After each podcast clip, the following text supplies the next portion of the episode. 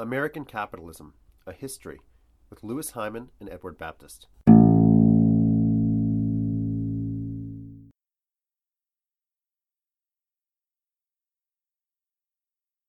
So, in the last section, we were operating at a sort of 35,000 foot level.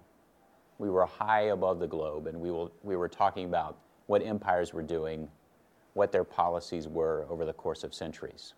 Now, what I want to do is bring us down a little bit closer to the nitty gritty, everyday economic life of individuals in Western Europe and in North America. Because in the 1700s, what we start to see at that level is a set of fundamental changes in what people do uh, every day, what they want to buy, uh, what they want to consume, how they work to get the things that they want to consume. And some historians call this change the industrious revolution. It's not the industrial revolution, not yet, but it is one important precursor to the industrial revolution. An interesting thing starts to happen in the early 1700s in London. People start to see returning planters from the West Indies, Jamaican sugar magnates driving around town in extremely expensive carriages, decorated with all sorts of gold leaf and that kind of thing. And some of these West Indies nabobs are actually literally buying seats in Parliament. This is new money, and it's publicly displayed money in the form of the seats in Parliament that they buy and the carriages in which they ride. Now, not everybody who is benefiting from the new colonial trades and general economic expansion can afford to drive around in a gilt carriage. But they can do other things that perhaps their parents and grandparents couldn't do, and they can buy things that perhaps they couldn't buy. The sugar that comes out of those Jamaican plantations is now much cheaper, and so people can buy that and display their use of it. And other kinds of consumer goods some of them brought from a very long way away, and some of them developed to, in some cases, imitate those goods brought from a very long way away. These things are also cheaper.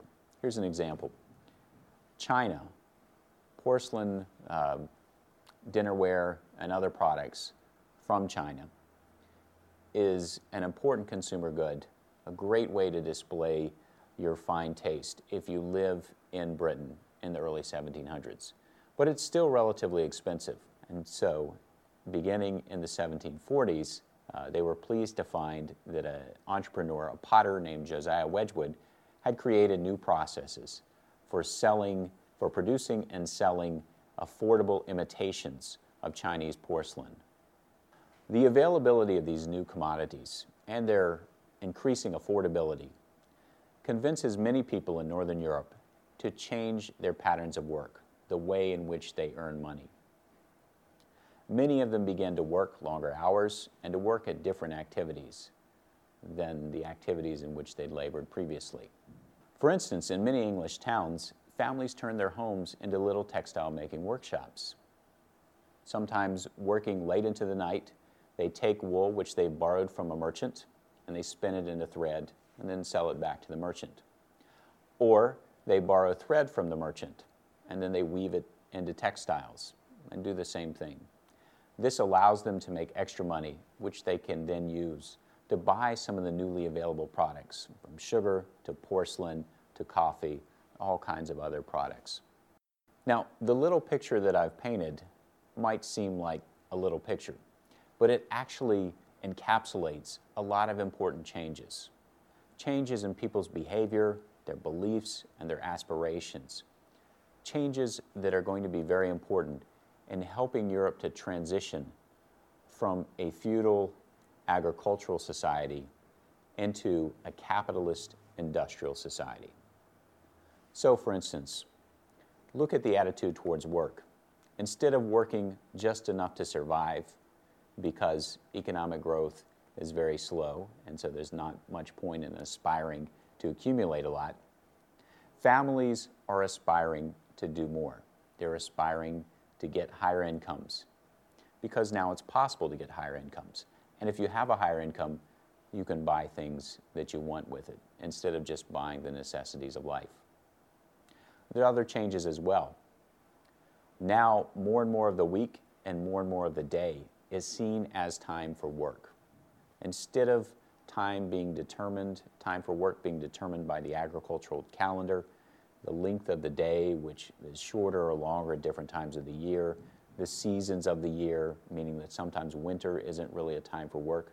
Now, the entire year, and potentially with artificial lighting, the entire day, all 24 hours, could be time for work.